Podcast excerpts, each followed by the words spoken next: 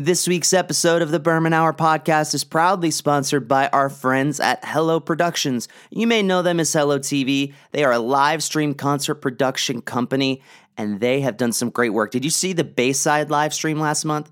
They were celebrating 10 years of their record Killing Time. Their live stream was fantastic. Hellooo Productions did that. Did you see the Smith and Myers record release show? That was for free and that was amazing.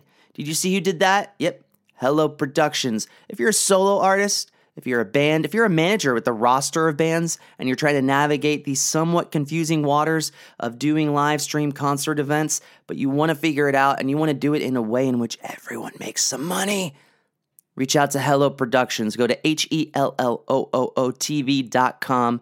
Take a look at their work, reach out to them, and make it happen for you and your artists. H E L L O O O TV.com. All right. Let's start the podcast.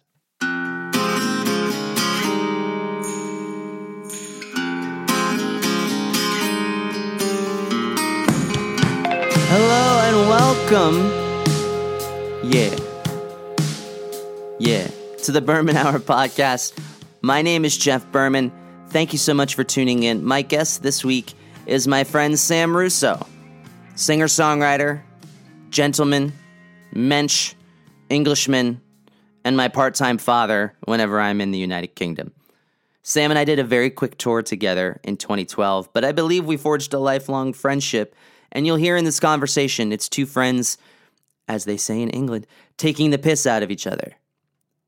My American brain can never really understand that idiom, but I believe I used it correctly. If I didn't, and I just said something wildly inappropriate, it will forever live on this podcast. In fact, this is a little bit of an older interview from last year. This is the last of the interviews that I was able to salvage from the dustbin of IGTV history. Sam released a new record, Back to the Party, last March. At the beginning of the pandemic, we learn all about the fallout from that amidst the pandemic. And he may or may not, you didn't hear it from me, have new music coming out sometime in the future. trying to make it as vague as possible. Right? Picking up on I'm putting down. Let's get it. Anyway, enjoy my fantastic conversation with my good friend Sam Russo here on the Berman Hour podcast. Let's get it.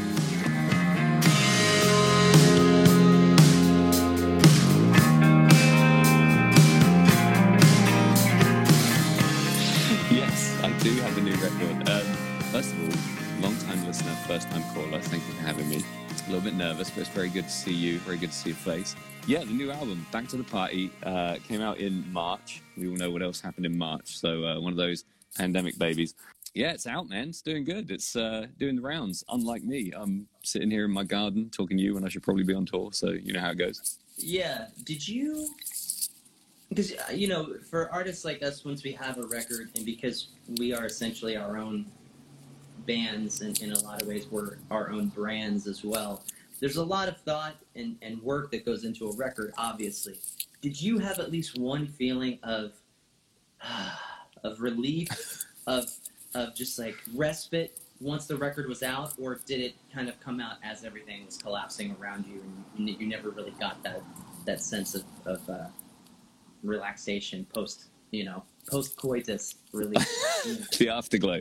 Yeah, no, I felt um, I felt amazing when it came out. Same as same as any other record. It was um, I wasn't really thinking as much about what it was going into. You know, I just felt great about having finally got it out there. Like it, we recorded it uh, quite a little while before it came out. We recorded it, finished recording it at the end of uh, August the previous year.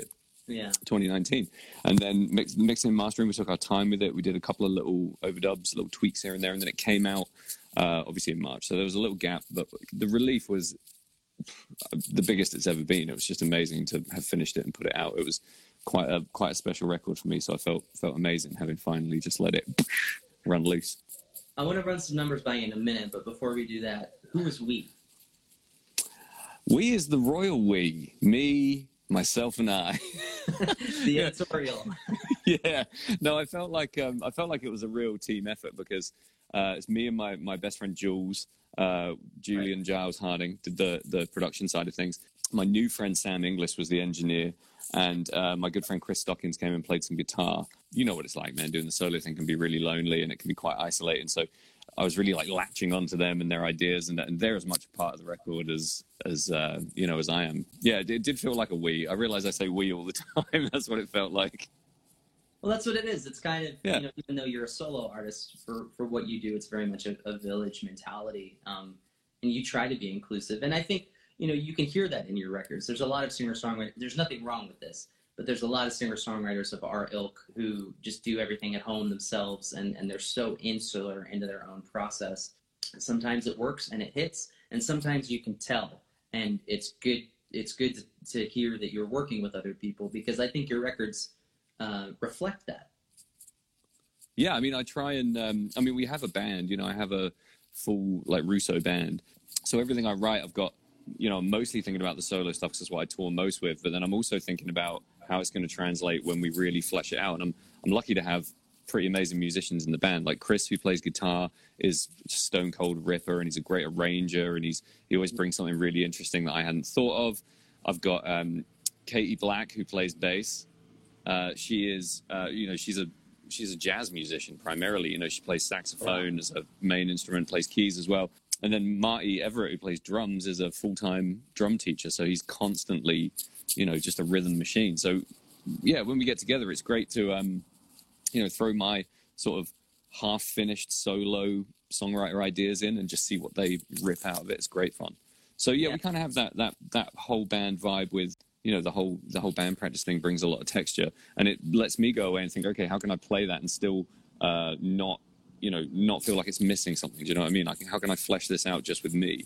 And that's that's kind of what this album is. So hopefully you know comes across. Yeah um, i want to get into that but first i just want to run some some dates by you. Yeah. Uh, you and i met in 2012 and did a tour together in the uk yeah man. And uh, promptly fell in love I feel, uh, feel weird not being able to like kiss and hug you right now. I know. It sucks. I know. Gosh, I, I miss you so much. I want to say that your first full length Storms came out in 2012.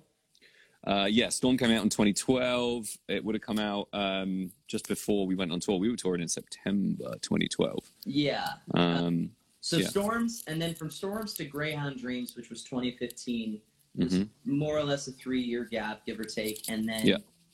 um, from Greyhound Dreams to Back to the Party was a five year gap. Um, yeah. Was there a significant, specific reason behind that? Was it just because of fuck all was happening in the world or in your life? And also, it seems as if Storms and Greyhound Dreams kind of flow together a little bit more.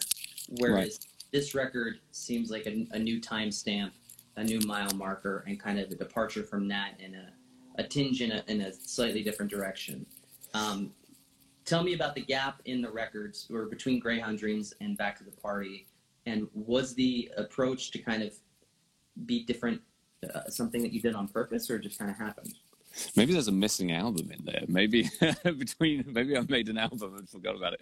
Um, great, yeah, Greyhound Dreams. I'm guilty of that. I, I yeah, for sure. the one that you sent down the river. Um, yeah, Storm and Greyhound Dreams is a, a pretty um, a pretty straightforward transition between the two. I guess they got kind of a similar sound. They're coming from a fairly similar place. The reason for the gap, and people people hate me saying this, like this is not a great reason, but I didn't have an album. I, I, I don't um, I don't ever write to any kind of deadline. I don't impose deadlines on myself. I don't say like need to have you know three songs by the end of May or anything like that. I just I literally just write as and when I, I not like when I whenever I feel like it, but like I write basically when I'm inspired and when I want to write something that communicates a, a specific thing. So I don't.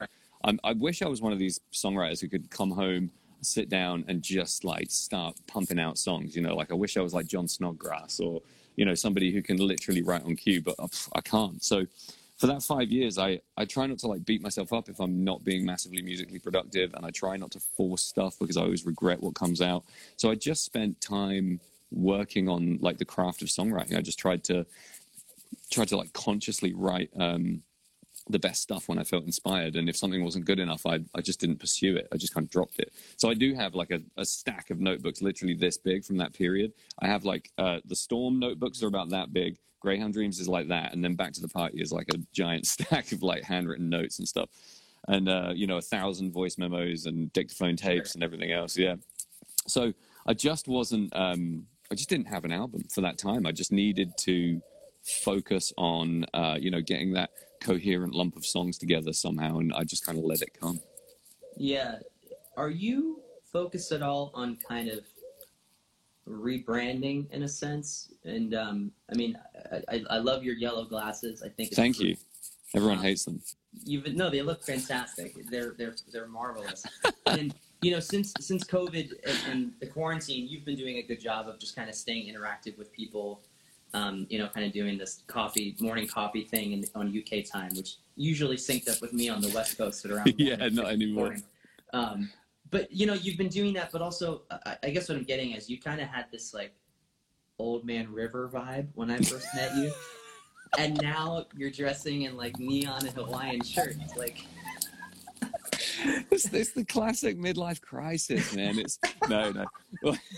I feel I feel like what it is, and this, that's you know this is where this is where Herman Berman gets journalistic. You're not fucking around.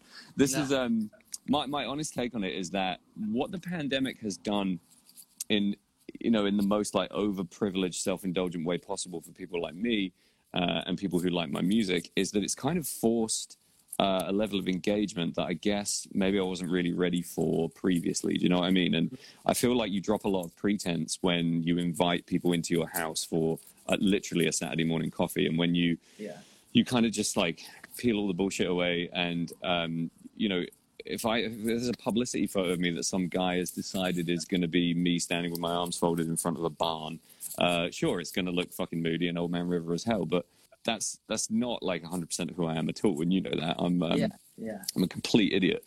And uh, I think if anything's happened, I think a lot of artists have um, potentially dropped that last like semblance of bullshit that they were hanging on to and pretense, and have been able to just be like.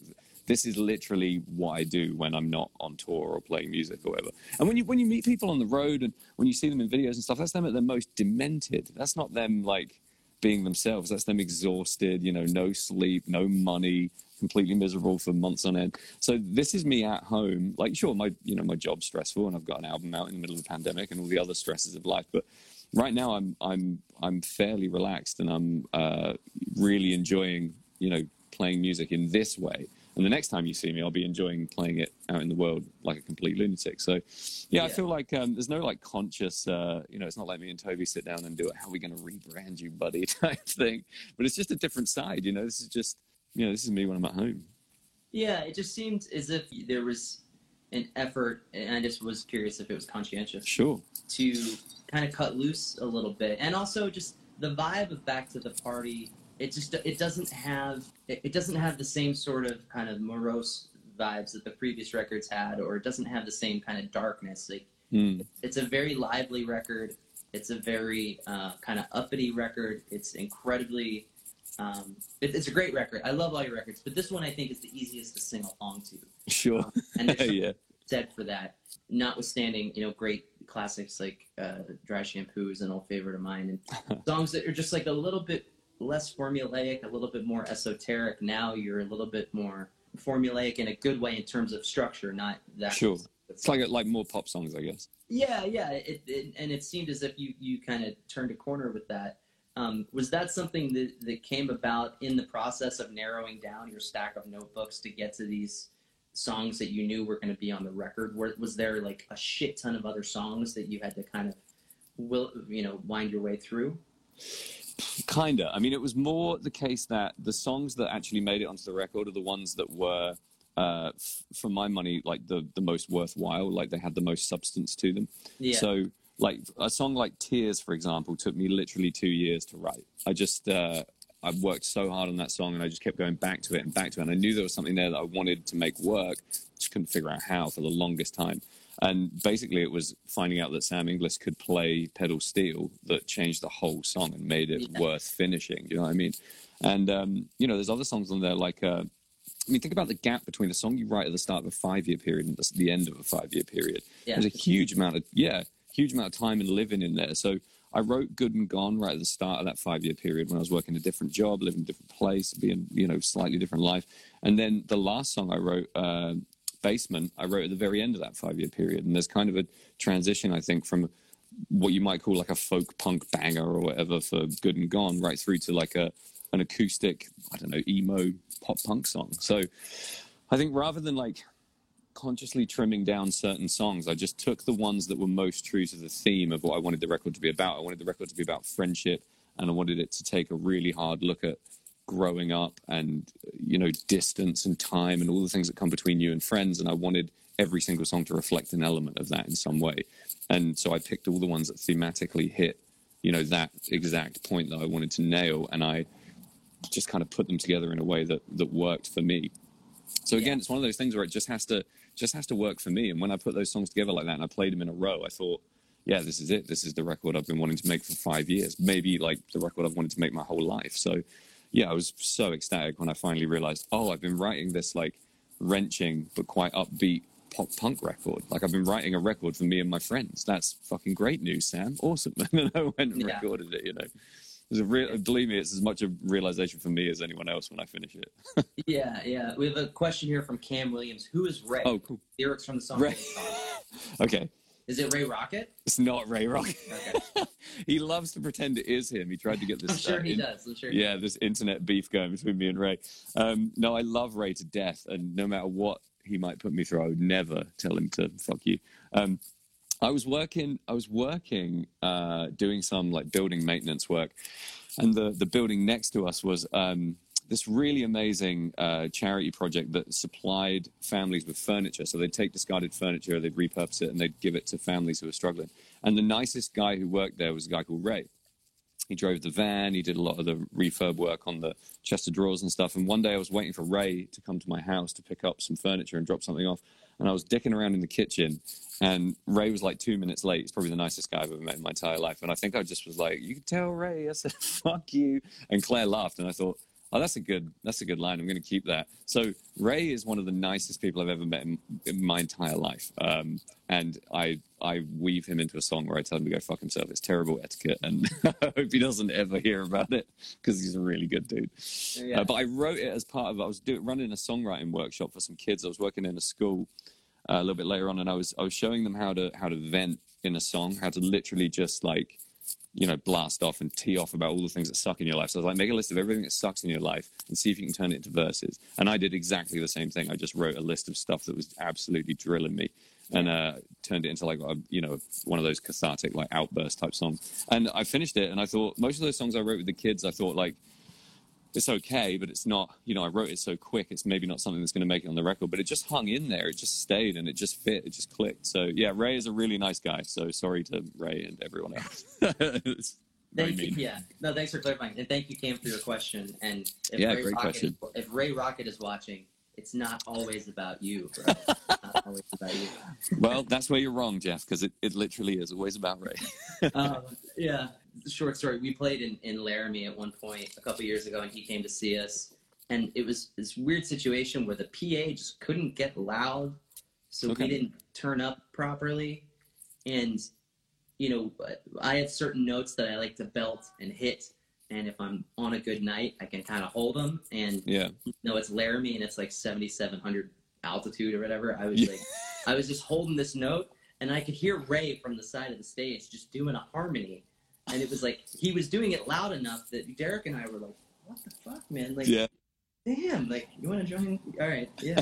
yeah, One more thing I wanted to say about Back to the Party. Uh, yeah. I'm curious if you agree with if someone just knows your music, if someone just listens to your records, they're hauntingly beautiful and they are again a little bit more morose, a little bit more macabre. I think that Back to the Party is a better representation of what you bring to a show during your actual set. Because you're very I don't want you to get a big head when I say this. You're very charming. Um, you are very Now, now. you're very cute. You are very well spoken and well educated, and all of that comes across on stage as you're performing your songs, but also with how you carry yourself both throughout the evening, but also in between songs. Do you think that Back to the Party is the best representation of who you really are as compared to your other records? Poof. Well, thanks, Jeff. That's very kind Don't of you get to a big say. head. I told you, Russo. too Don't late, too late. You have to adjust my uh, my hat band.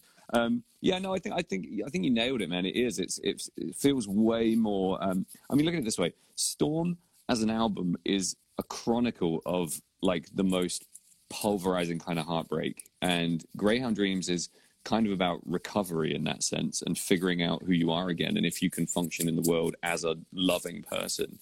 And those records are written out of like pure desperation to articulate the pain. You know, like I know that sounds insanely pretentious, but they're literally coming from a place of like I have nothing, I have no other way to communicate this. It has to be through a broken acoustic guitar. Whereas it- back to the also- party, It also kind of felt like uh, a collection of songs because it was your first record, so it was kind of like you were pulling from a, a few different early eras. Is Sure. What it seemed like. Is that fair? Yeah, totally. I mean, it runs perfectly chronologically, but that's probably more like luck than anything else. Yeah. Um, but yeah, some of those earlier jams were years old when I recorded them for the album. So yeah, that makes perfect sense. And again, Storm didn't become Storm until I recorded the song Storm, the last song. That's when I named the record and I named that song. And that's how I, that's kind of how I do stuff. It has to be quite spontaneous and it has to kind of fall together to a certain extent. And Back to the Party fell together, but in a way that was way more um, consciously constructed to to have a certain vibe and have a certain feeling, and it, it addresses way harder stuff than than like romantic heartbreak to me. Like I found it so hard to write and sing and talk about friendship on this record. I just have this weird emotional blockage that makes it really hard to address the the dynamics and the the the pain of growing up and staying friends and losing friends and everything that comes with it. So again, it was like cathartic and it is really um, really honest in terms of lyrics. It's very literal, but yeah, it's got a more of a vibe that kind of says this shit happens, like we got to fucking get through it. We got to survive, and the way that you do that is by you know clinging on and, and hanging on to your friends and, and you know keeping meaningful relationships. So yeah, the other two were like the full collapse and complete you know destruction of the heart and soul, and then this one's more like there's hope. You know. Pardon the interruption, but I need to thank another sponsor of the Berman Hour podcast, and that's NooWave with their Flow State coffee, which is coffee for creativity. And I am drinking it right now as I am putting this podcast together. Why is it called coffee for creativity? I will tell you because it's coffee, has caffeine, with raw cacao, which is very delicious and good for you, and L-theanine, which is an amino acid that you don't taste, you don't smell it, but it's in there and it naturally reduces stress and anxiety. Combined with the caffeine, it sets your brain, your creative mind, into an optimum performance mode where you can get done what you need to get done and you don't get the shakes and jitters that often accompany too much caffeine. This is well balanced, it tastes delicious, and I want you to save money when you buy this coffee. Go to NooWave.co slash Berman, N O O W A V E dot C O slash B E R M A N, and get 10% off. Thank you very much, NooWave. Everyone, get this coffee. It helps them, it helps the podcast, and it will help you. All right, back to my conversation with Sam Russo.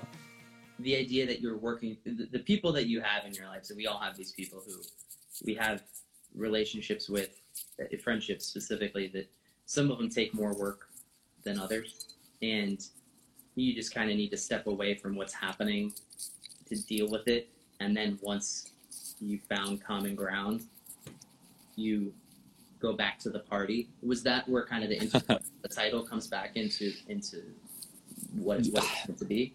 You're you're the first person that's like pinned me down and asked me about the title, and it's I never I never like to reveal the title. Well, I could, like, I could I could ask you the other question I had was um, no, I like it. I like it. But go on. no, no. Here's the other here's the other question. Okay. Did you purposely rip off the Menzingers? That's way better. No, but uh, James Hull, I told, I, you, you know James Hull Yeah. um, from Apologies I Have None. James, I told him what the record was going to be called, or or he found out. I think maybe someone else told him. And we were at the Black Heart in Camden, which is a good connection because we played there on our first ever right. uh, yeah, friendship journey together. And James um, basically had me pinned against the wall with his hand on my chest and was like, "You cannot." Call your album back to the party. You can't do it. It sounds way too much like, well, you're going to get pinned with this and you're going to get blah.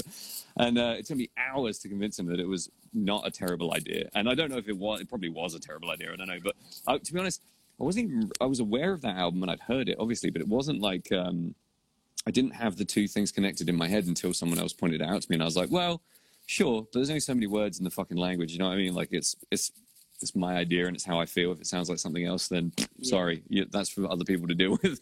But I, the the title came from. Um, I love the idea of having your back to a party. I love the idea of like facing away from all the you know the the craziness and the mayhem, and I love that. And then I love the idea of returning to a party. Like you go off and you go on this epic quest.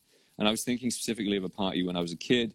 I went to my friend Chris Pandle's house with a bunch of buddies, and one of my friends got really drunk, and I had to take him off for a walk to sober him up and we ended up getting into all kinds of like it was basically like the like uh, village English village version of Superbad. And we came back, we came back to the party, and it was that feeling of like returning and uh, you know just that renewed sense of camaraderie and vigor and celebration and everything. Like we're back, we're back to the, and that was kind of what I what I wanted to write the the album about was you know that sense of returning you know that kind of coming back with the elixir you know in the strictest like conrad sense like literally coming back to the party. So it, for me it worked on several levels including ripping off the menzingers which i love.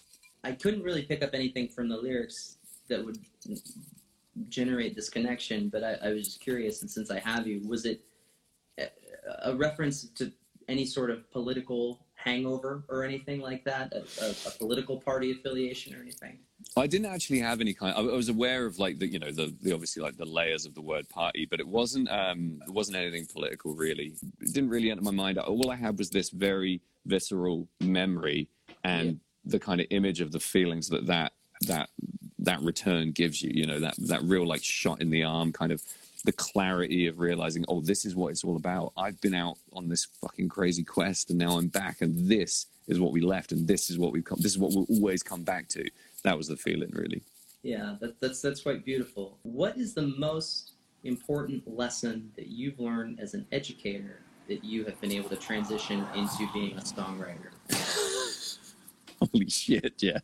Um, so the most important lesson that I've learned from working with uh, from working with young people, from working with kids, uh, that I've taken back to writing songs is um, is that you never you never know everything.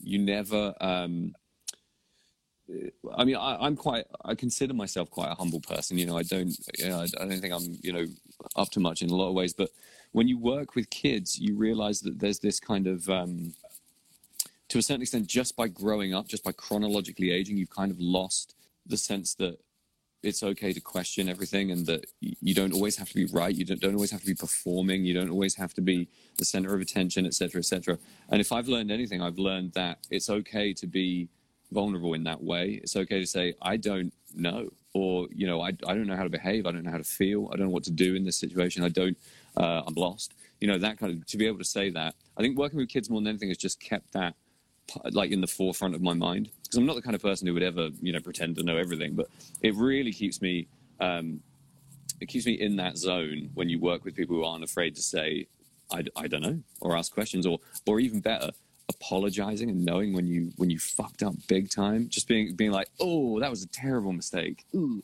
like working with kids really hammers that home every day. It helps you remember that that's a really important part of life. Um, failing getting up again and trying again it keeps it right there in your mind in ways that maybe other jobs I don't know, maybe other jobs do, but it's all about the, you know, picking up on that lesson.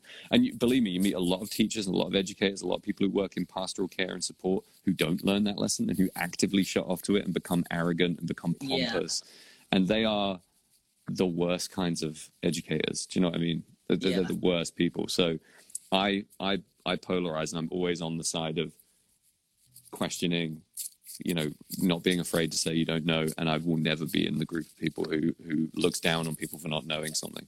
That's yeah. probably the main thing, to be honest. And just it, it, keeps you remembering how to have silly fun. It keeps you keeps you aware of the fact that every single thing that's happening around you is an opportunity to enjoy yourself on some level. Whether you're enjoying learning something really like nerdy, or whether you're enjoying just doing something that's clearly really fun and, and healthy um, strips away a lot of the pretension, I guess.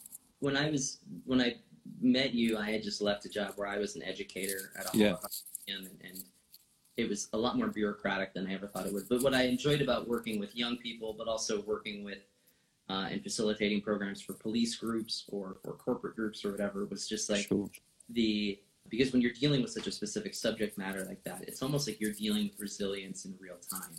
You're seeing people come to terms with like their own understanding of things in real time. Yeah. And times like, you know, you can't be uh, just like stale to it and reserved to it. You need to be engaging, but you also can't be like, you know, kind of in their face about it. It's like the, the give and pull, and that was a valuable lesson that I kind of learned navigating this fucked up industry that you and I are now in, where it's like Yeah.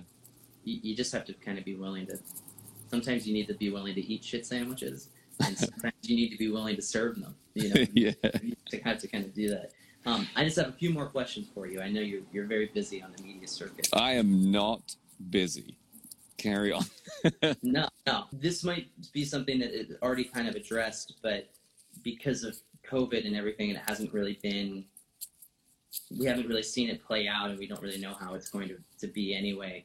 Sure. But you are in England. Brexit took a long time. There was a lot of doubt if it was going to happen. It's happened. Seems like we forgot about it because of everything else. But yeah. what are some of the challenges that you are going to now face when it comes to you as a citizen of the United Kingdom touring on the mainland in Europe? I wish I knew. I think the main obstacle is going to be trying to convince our European family that we're not dicks. uh, you know, I'm not in favor of leaving the EU. It probably goes without saying, but I think the biggest thing is going to be like, I just feel like I'm going to be walking into rooms full of people who are seeing me as a, a British person, and that sucks. uh, right now, I, I feel like it sucks a lot. I, I don't Well, know okay, Let me, logistically. let me just say this. Let me just say this. As somebody who, somebody who toured Japan yeah, during the 2003 Iraq invasion, and somebody who toured Europe right as Donald Trump was about to get elected, and then again after he was elected. Yeah. I can deal with the. Uh, so, uh, tell me about this uh, Trump. Is it how? What the fuck is your problem? Like, no, it's not me. I'm here. We're talking. It's not me. yeah, So, yeah, touche. I mean, yeah. I wish I, I wish I knew logistically and bureaucratically and financially and everything else what it means, but I didn't understand what leaving the EU. I, I, as far as long as I've been sentient, we've been in the EU, and I, I didn't understand what it meant to leave the EU when the vote happened. I don't fully understand now. I don't. I, people understand better now than they did then, but I, I have no idea what it means for me. Um, I really hope it means uh, that I still get to visit you know the part of the world that I still consider myself a cultural member of. Maybe not on paper or whatever, but I consider myself a European human being. I consider myself a, a citizen of the world. You know, I don't I don't believe in this bullshit. So I, I really hope that somebody can teach me, and, and somehow there's some clarity about what it all means at some point. You know, I want our political system to to be clearer, and I want it to be I want it to be put in layman's terms what it means for us to leave this incredibly complicated network that we've been a part of for so long and that has been so positive. I have to be honest, dude, I, I really don't know at the moment. I hope it means I still get to go and, and meet awesome people in Europe like I always have. And I hope it means I get to do that without being financially crippled, detained at borders, punished by, you know, well-meaning people who want to tell me how fucked my country is. You know, I just want to just want to be able to do it still. I want to be able to still communicate through music. And, you know, I want to I want to. I don't want to do it the way it always was or anything nostalgic like that. But I, I don't want it to be fucked from now on. You know. Yeah. Her divine shadow said, I thought it would suck, and I'm learning every day that it's going to suck more than I thought. Well, that's, That's the. Yeah. Uh, it's realistic. It's it's um the more we're able to digest what it means to you know to leave that market and for, to have these uh, career psychopaths negotiate our futures, uh, the more we're realizing that it's. I mean, I always knew it was going to be catastrophically fucked, Yeah. but you know, some people are starting to realize that for them, for their lives, for their businesses, for their families, it's apocalyptically fucked. So, Yeah. uh, for me as a musician, I'm hopeful because I have 100% faith in the people receiving what I'm bringing to Europe that we're all friends and we're all in it together.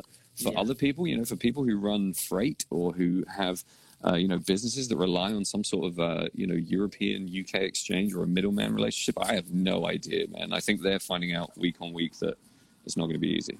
I wanted to ask you about the unique relationship that you have with your record labels. I'd be remiss mm. if I didn't put Toby over because Toby at Red Scare, I think, is the most kind of actively and obvious and engaged label head. Uh, and, and, I'm not, I don't mean to be putting anybody else down, but uh, yeah, yeah, no. He, he gives it. Toby gives a shit, and you can really tell in in the term in terms of how his bands operate, how that's reciprocated, and um, kind of how they function. But this is now the third record you've done with Toby, but it's also the third that you've done with Subject Specialist. No, I, I, this album isn't out on Specialist Subject. Oh, okay. I'm sorry. No, it's cool. In in 2015, Greyhound Dreams came out with Specialist Subject, and yeah. it was split with Red Scare, the same as um, same as Storm. They both came out on both labels, and one yeah. handled Europe basically, and one handled uh, America in, in broad terms for this record, I spoke to Andrew um, and Kay, who run Specialist Subject, and we kind of just decided between us, more them than me, to be honest. This wasn't like a you're dropped conversation, but they didn't really feel that where I was going musically necessarily fit with the label anymore. So we just decided that it would be 100% Red Scare. Oh, okay. Well, in other news, uh, I'm fired because I didn't.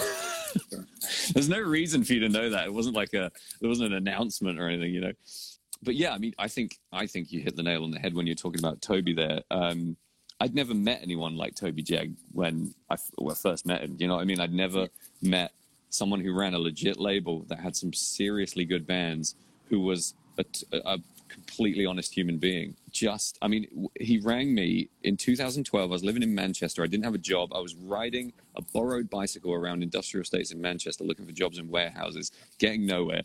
And he rang me at a urinal with Dave Hawes and asked me if he could put out my album. That's not a like music industry conversation. That's not like that's that's exactly what I needed. I needed someone yeah. to ring me and be normal and talk to me in words I understood. And every single thing we've done since then has just been building a friendship. Like I don't think of Toby uh, in any way other than one of my closest, most reluctant friends. Uh, yeah. he's just I, I feel like I feel amazingly proud to be part of part of Red Scare. I feel like there's no label on earth I'd rather have anything to do with. And he just as a guy, like is is we've just I don't know, man. The shit like I, you get me start start me talking about Toby. We'll be here for hours. But yeah, suffice to say, I love Toby Jeg and I love Red Scare, and it's home, and it's 100 percent where I want to be, and it's everything that I, you know, we agree on so many levels politically and uh, in terms of matters of the heart and everything else. We just, um, I feel like it's a really good fit for me, and it's nothing I ever expected. I never expected to be on a US record label. Do you know what I mean? I thought I was going to, you know, die in obscurity on my own record label, running out of my garage. So the fact that Red Scare lets me tour abroad, lets me come to the US, and lets me do all that kind of stuff, and the fact that you know Toby is is always there to listen to any of my dumb ideas and to help me out when I get stuck. It's amazing. Yeah, that's awesome. That's awesome. Yeah, I love it. Strange hobbies in quarantine? Why? You're asking me knowing that I have, aren't you? That's uh, that's what you're no, doing no, right no. now. The reason I ask is because mine, I, have developed a strange fascination. What you got? Fast. What is it? What you did? Um, I'm obsessed with flying. All I want to do is fucking get on an airplane and fly. Like I've, I've become obsessed with planes. I've become obsessed with these, you know, like Instagram celebrity types who are just they're trying out different first class you know uh, options on different. Yeah, yeah. I just uh, I'm interested in in different aircrafts for for whatever reason. Um, and I, I kind of go through fits and spurts where I'm a timid flyer because of turbulence and whatever. Sure. Um, but normally I'm, I'm pretty good. And uh, I, I like always kind of like flying. But for whatever reason now that I can't do it, I am just obsessed with it. And, and I love learning more about it. And uh, you know, this has obviously been devastating to that industry and all the great sure. people who work for it. Um, so there's there's just a lot to learn, and and uh, I'm quite enjoying it. I don't think I would be into it if I was out and about touring or doing whatever else I'd be doing right now. That's great, man. You're like an aviation buff. I, I wish, man. I wish. Yeah. What about a bit of airfix? Would you do airfix? You know, like is it? Do they call it airfix in the US, where you uh-huh. make the the little model planes and you paint them? Oh, yeah, yeah, I'm not interested in that. I don't know. Oh, okay. I, I think I'm gonna start a small collection of them, like you know, have three or four. But I don't, know, I don't know about making them. Yeah, and I also I don't have an interest in getting on a shitty like Ryanair flight with like Yeah, you know seventy five mouth breathing. Like I'm I don't. It's not that. It's like just to do a vlog. yeah. No, but I would, you know, like uh, I when I flew back from Munich in December, it was such a beautiful flight. We went over Newfoundland and northern Canada, and wow. you know, Munich to Los Angeles was it was like twelve hours or something. Yeah. But it's just was marvelous. The sun was up the entire time, and I don't know. I'm just I'm kind of itching for that. But how about Yeah. you? Well, I so t- to begin with, I, I got into um, learning how to play guitar properly. I wanted to learn. Um, I never learned at school. I wasn't allowed, uh, so I wanted to learn scales and I want to learn more about um, music theory. So I started with that, which I felt was quite a respectable way to spend time. And then I just got obsessed with fingerboarding. just That's right. I thought you had done that for years. That's new. no, dude. No, I um, I can't remember how I got started. I, I was I was buying some I was buying some stuff on a skate website, and I saw they had fingerboards for like two pounds or whatever. So I threw one in the basket and it arrived, and I was like, oh, that's fun. Yeah, that's really fun. Oh, that's I'm hooked. That's it. I'm doing this for hours, and it. Yeah, I got a little bit obsessed. Um, so basically, I work at my computer now at home all the time, and I have meetings with students and with parents and teachers and everything else. And in between, I just stand up and I stretch. I do all my stretches, and I'll just fingerboard on the window ledge like this. it's all I do.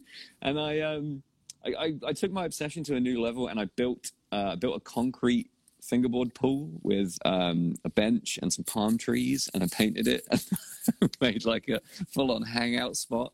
Like Yeah. just somewhere to go in my brain like oh i'm, I'm really there. I'm really sitting next to this big perfect skatable pool. Um, it's called the zest pit which i'm massively into.